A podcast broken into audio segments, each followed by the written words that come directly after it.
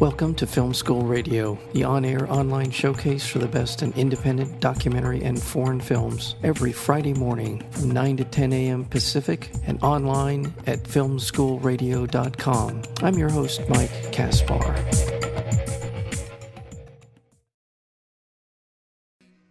Eight, peop- eight friends meet for their monthly couples brunch, but what starts as an impromptu therapy session and airing of the grievances takes a sudden and catastrophic turn when the city falls victim to a mysterious attack. Trapped in their homes, uh, in the in their house, uh, unsure of their fates, these seemingly normal people become increasingly unhinged, to hilarious and surprisingly revealing results. It's a Disaster is truly a fast paced comedy with a nice dramatic flair in it uh, to kind of push the story along and to push the characters into some even more hilarious situations. We're joined today by the director of It's a Disaster, Todd Berger. Todd, welcome to Film School.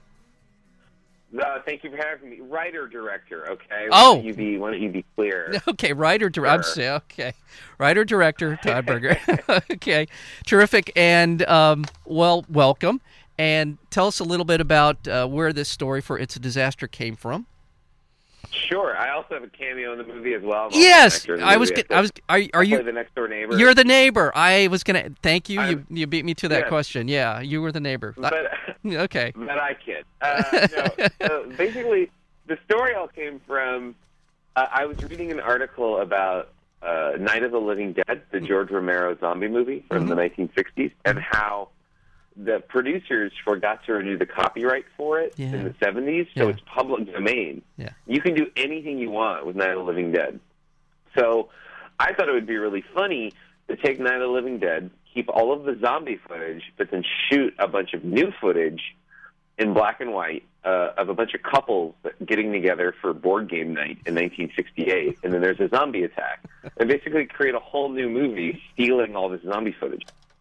Then I watched Night of the Living Dead, and I realized how hard that would be uh, to fake 1960s 16 millimeter film. Mm-hmm. So I abandoned that idea, but I still like the concept of oh, a bunch of couples get together for you know a dinner party, and then something horrible happens outside. So I shifted my focus to this uh, concept of a, a, bo- a bunch of bombs go off, and maybe it's like a terrorist attack. Maybe it's a Red Dawn type invasion. Who knows? Yeah, uh, yeah. But a bunch of people are trapped in a house together, and it's a comedy.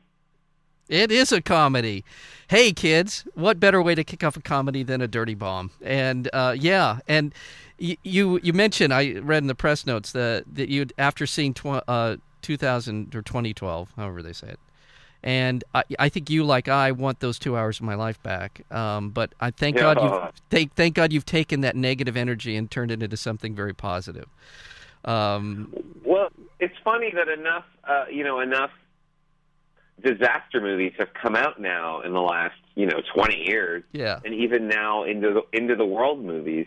But we're also used to the tropes and the, of these movies that we're able to make fun of them, like we're able to satirize. It's an entire genre that we're all so familiar with. Like we all know there's going to be a scene in the movie where everyone looks for supplies. You know, Mm-hmm. we all know there's going to be the scene in the movie where one person kind of loses it, Mhm. uh, and, and so because we're so used to that, it's kind of easy to poke fun at. It, it's great. And one of the keys to the success of It's a Disaster, uh, which, by the way, is opening tonight, uh, April 12th, at the Las, Feliz 3 theaters. And you're going to be there for a Q&A tonight and... Yeah, all weekend. All Uh, weekend. tonight, there's a 7 o'clock and a 9.40 that I, along with several cast members, will be in attendance. Yeah, And then tomorrow, all day, every screening. nice. Uh, and then Sunday, I believe, 7 o'clock and 9.40 again. So if you have any questions, or if you want to punch me in the face, feel free, come by. you don't, yes. Uh, I I doubt that part will happen, but it'd be it's fun. And, and by the way, uh, I think I'll just uh, interject here that I, this sounds like a, a real testament to the ensemble work uh, that you were able to get from your, your actors in that they're willing to come down, you know, pitch in for the for the good of uh, the the common good here to get this uh, film off to a great start. I think that says a lot about the people. Yeah, they're all you know they're all big fans of the movie, and you know And you never know. Like when you're an actor, you never know what you're shooting. You never know if it's going to be Citizen Kane or it's going to be, Yeah. you know, Or the worst 2012. thing ever. Yeah. yeah, or 2012. uh, Well, well, uh, so uh, luckily, they they all like the movie and are more than happy to support it. Yeah. I, I want to say one of the strengths of the film is very sharp writing and defining eight characters. We've got to, as an audience, we've got to kind of identify and be able to, uh, you know, understand uh, these people. And in a very, very short period of time, you do a great job uh, of establishing them as individuals uh, and their relationship to one another, and that's a testament to yourself and also to the actors involved. But uh, nice writing and getting and and they, they they're not characters. That's another nice thing about the film is they don't come off uh, like just like oh I know this guy. You you you have a Right. uh, you've developed a, a nice uh, body of uh, uh, I mean you've got a nice uh, um, nuanced uh, writing in in that we get to know who these people are uh, as actors. Well, when, when I was writing the script, I knew I wanted there to be eight characters because I knew I wanted four different couples with four four different kinds of relationships. Mhm. And so I started writing it, and I was thinking, well, how do I differentiate these eight people? I don't want them to all just sound like me. You know, I don't want them to all sound like the same character. And then it hit me because this is a movie about finding out there's something horrible, finding out you may be dead in the next few hours. right. I decided to base each of the characters on one of the stages of grief. hmm You know, when you find out you're going to die, you go through denial, shock, guilt, bargaining, acceptance. And I took each of the characters and I had one of those stages kind of be their core belief once they find out there's a disaster. So mm-hmm. one of them goes into shock, one of them goes into denial, Yeah. one of them becomes very angry. Yeah. And then I took that and kind of worked out and said, well, what kind of person would go into denial, you know, upon hearing that a bomb's been set off? What kind of person would go into shock? Yeah. And that really helped me when I was writing the characters. How long did it take uh, to put the script together? Was this? The, the first draft was pretty quick because, I mean, you know, the whole movie's set in one location. Right. There's no action to write. You know, there's no car chases. There's no, there's not even any descriptions you have to write in the screenplay because once you describe a room, you've described it. Yeah. And all you have to ever do again is say, they're back in the kitchen. We know what the kitchen looks like. so it's really a lot of dialogue. And I, I, you know, did the first draft in probably two or three days. Uh, I just holed up in my office and just wrote for two or three days straight. But then I, of course, did a lot of rewriting. You know, once we got actors involved and producers involved, you know, you meet with people and you talk about it. But the very first draft, I, I, I did pretty quick. Well, and it and, and just uh from a writer's perspective, from of this of the script, you've given yourself uh, a break by not having to shoot it as a filmmaker, not to shoot at a lot of different locations, but you've also set yourself kind of a high, high bar. The challenge is is to make that interesting, and they're all cl- they're all Exactly. this, so so, and that comes from the acting, from the interaction uh, of the of the characters, believability, the reveals, all of that stuff, and, and this and it, and it's it is really truly a funny film with a lot of insight, and and as and for me, the uh, the ability to bring in an increasing sense of dread into the into the proceedings, a realization that this isn't some kind of horrible hoax, uh, is really fuels the, the the depth of the characters and and their ability to communicate that. Well, and sound is crucial. You know, when Yeah. we Mhm. when we first, you know, we shot the movie and then we had a rough cut of the movie, but we we had no sound design, so it was just you know quiet outside this house. But really, the whole disaster is told through sound because Yeah. you know you, the audience, is with these characters. These characters don't know what's going on, and if you're trapped inside of a house during a disaster and you don't know what's going on, uh, if your television's not working and your radio's not working, all you can do is hear stuff in the distance. Yeah. And so we did a whole separate movie basically is happening outside this house, all told through sound. Yeah. And, you know, we've had to work very closely with sound designers to make sure that there's always this kind of ominous feeling going on that these characters could hear and, and you could hear, but was never on screen because we don't have that kind of money. Right. Well, you you got you've got the sounds of the sirens going by, uh, and just kind of creeps in and becomes incre- it increases as the film pro- progresses.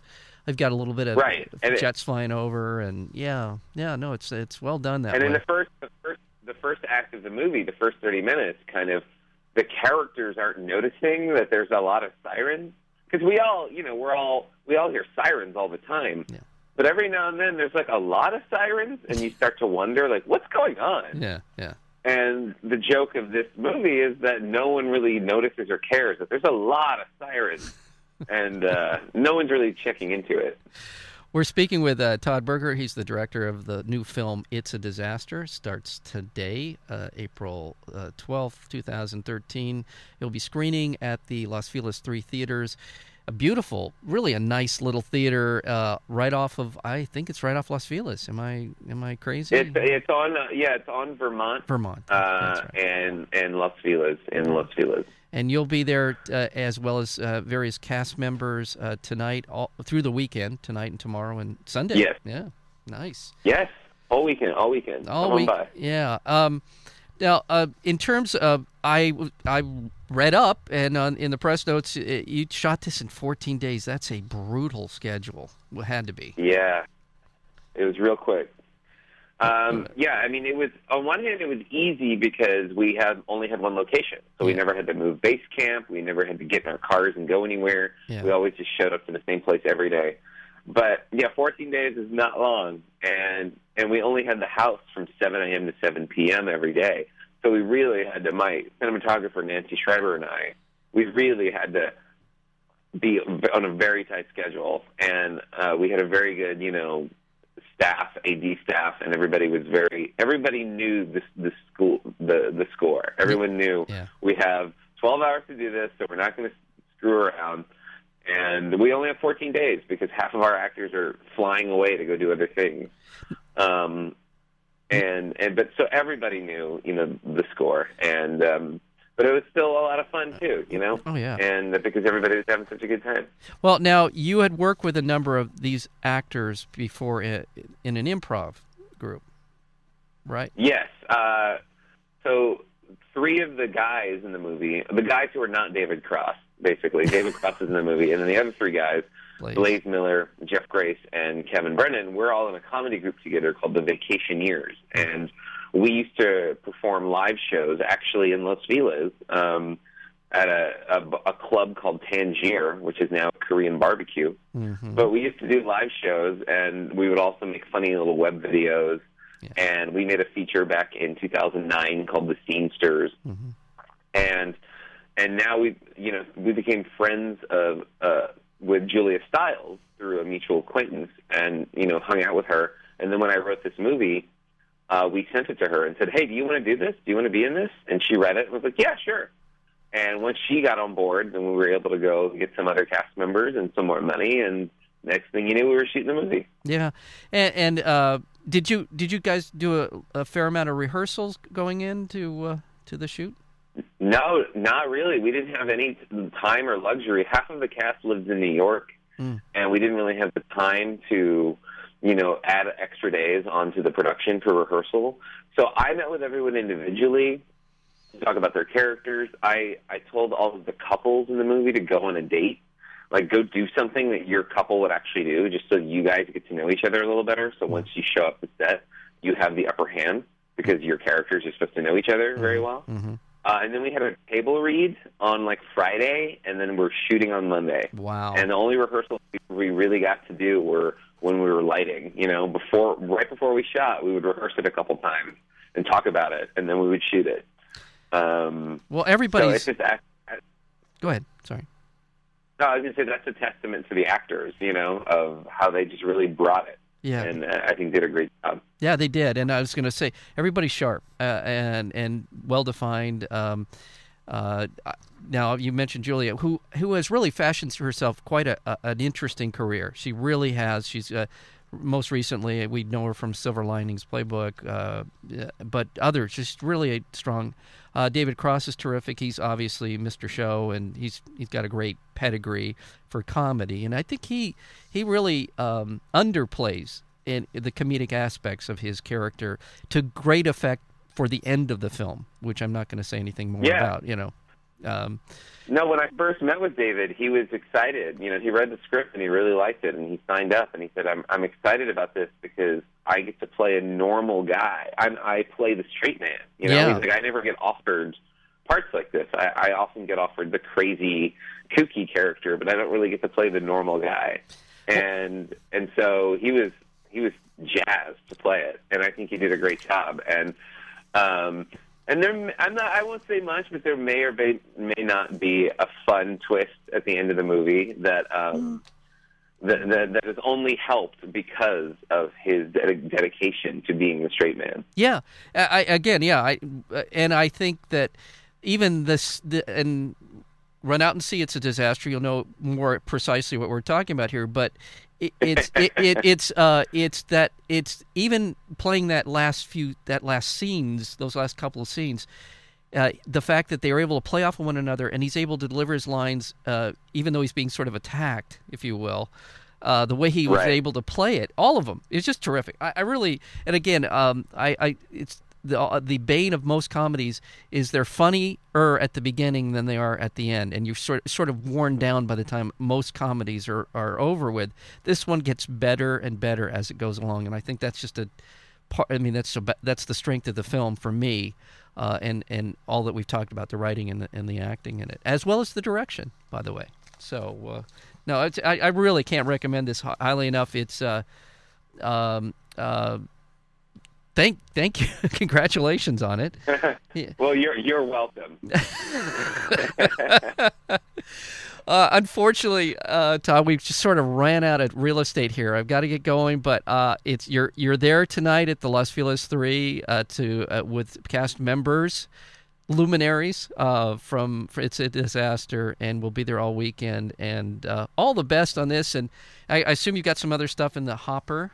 Um, Yeah, yeah. I have a couple scripts that I've written. I have a project with like the Jim Henson Company that Brian Henson's going to direct. It's an Terrific. R-rated puppet movie, and that's pretty exciting.